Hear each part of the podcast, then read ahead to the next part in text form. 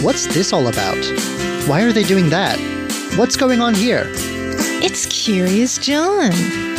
What is he curious about today?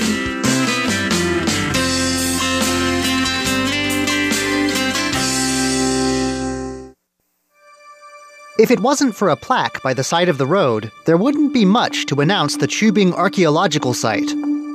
Tucked away anonymously behind a chain link fence, it looks more like an ordinary field than anything else. This, and the site's location among thinly populated mountains, mean that most people in Taiwan have never heard of it. Yet finds here have impressed government experts so much that they have voted to name Qubing a site of national importance, a designation only nine other sites can claim. How has such an unassuming plot of grass attracted so much attention? And with so many archaeological sites to choose from in Taiwan, why has this site gotten into such a small club?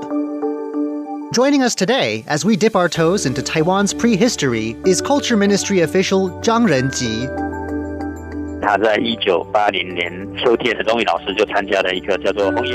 the Qubing site is in Nantou County's Ren'ai Township, a big rugged expanse of high mountains and beautiful scenery. It's a place where even today, big towns are relatively few. And it's certainly not the kind of place where archaeologists would have expected to uncover the remains of a sizable settlement. In fact, until Chen Zhongyu started digging here in 1980, no prehistoric remains had ever been found in Taiwan at such a high elevation.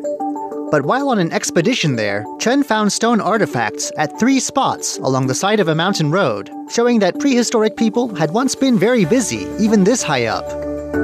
过了一年以后，他就开始来进行一个叫做浊水溪上游河谷的 Chen decided to come back a second time with an excavation team and find out what it was he had stumbled on. Three digs through the course of the 1980s showed that what Chen had found was a prehistoric village, or rather, two prehistoric villages. One is older and further down in the ground than the other. 最早大概就是四四千年，比较近期大概是一千三到一千。 It turned out that the site Chen had found had been inhabited twice, at two different points in history, leaving two cultural layers and an unexplained gap of a thousand years in between.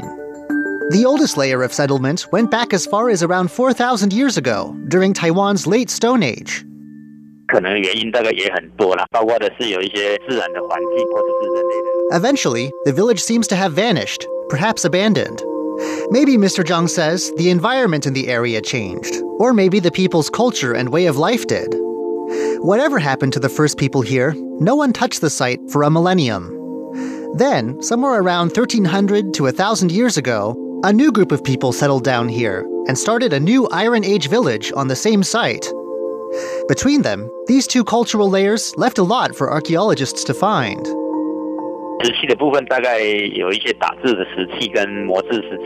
Some of the finds were to be expected. There were the remains of 48 houses. There were also the usual stone tools, made both by chipping and polishing. Special techniques evidently used to make these tools hint that even at early stages, there was some kind of division of labor, with a few people becoming experts in making these tools. There were everyday tools, things like adzes, grindstones, and spinning wheels. There were farming tools, things like stone axes and knives. There were lots of stone weights, of a kind once attached to fishing nets to make them sink. This and the village's position near a river point to the importance of fishing. Then there were spears and arrowheads, and the presence of bone tools as well as stone, showing that these were hunting people. Another kind of find was pottery containers, jars, bowls, and cooking vessels. But then there were surprising finds Things that came out of the ground that didn't seem to belong in a place like this. 在同期间的石板关的一个墓葬哈，其实某种程度上是台湾东部史前人类的。One type of find that struck the team as odd was stone coffins, 171 of them.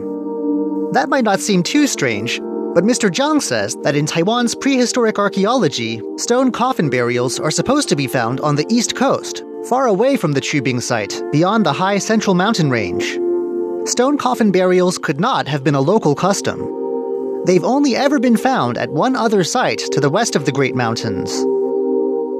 Then there was the jade, 玉器的部分哈，它的质地大概都属于是台湾玉的部分哈。那这个部分它的产自来源大概来自 That too could only have come from far away on the east coast. It was, after all, Taiwan jade, and the Hualien area in the east is the only place on the island that produces it. Even today, with modern engineering, bridging the Central Mountains is a tricky business. Landslides are frequent in the mountains, and it only takes one single earthquake or typhoon to cut off the roads. And yet it seems that somehow, either directly or indirectly, people on both sides of the mountains were in contact, even under the more difficult conditions of prehistoric times. Somehow, culture and ideas were permeating through the passes and moving between the eastern and western halves of Taiwan. Mr. Chang says finds even suggest that the Qubing site itself could have played a key role in this exchange. Since 1987, no more digs have taken place at the site. I ask why this is and whether there might still be more work to do there.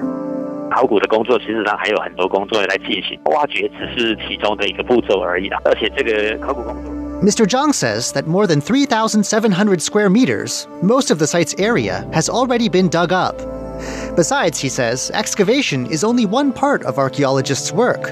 And he adds, you can't just disturb a site without some kind of scholarly goal. Once something at the site is disturbed, it can't be put back. For now, the site remains under protection, with the artifacts unearthed there stored at Academia Sinica, Taiwan's top research institute. But just because the site has lain quiet for so long doesn't mean that people haven't been thinking about it. In May, the Culture Ministry announced that it was designating the Qubing site a national archaeological site. Even many Taiwanese people are likely unaware that Taiwan has such a thing as national archaeological sites. And so I asked Mr. Chang what these are and what it takes for a site to get on the list. After all, for a place of its small size, Taiwan has an awful lot of sites to choose from. Everything from prehistoric standing stones to a Spanish fort buried beneath a modern shipyard.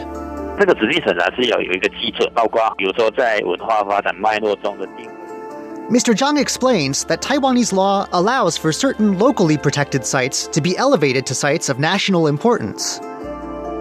There has to be some kind of justification, and a committee will have to be convinced that the reasons given are good enough. A site might show an important stage in cultural development or have especially rich contents, it could just happen to be especially well preserved, or have some special educational value. That's not the only hurdle to getting on the list either. For a site to get national status, it also has to be representative of Taiwan as a whole. So far, there are three national sites in the Taipei area up north, two down in Kaohsiung, and four along the east coast. Qubing's addition to the list in May makes it the 10th site and the only one in Taiwan's mountainous interior.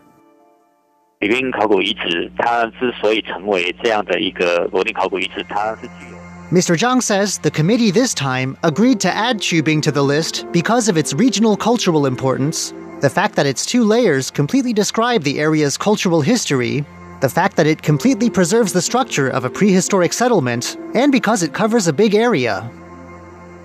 The upgrade to National Site means more attention and potentially some kind of exhibition space or museum.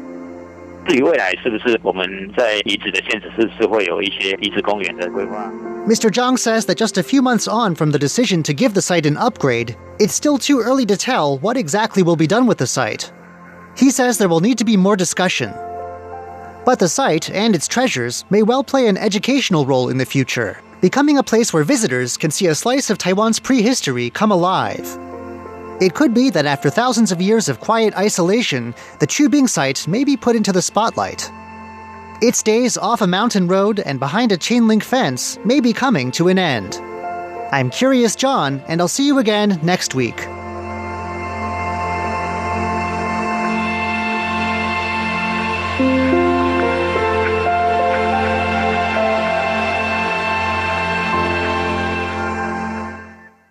Naroa,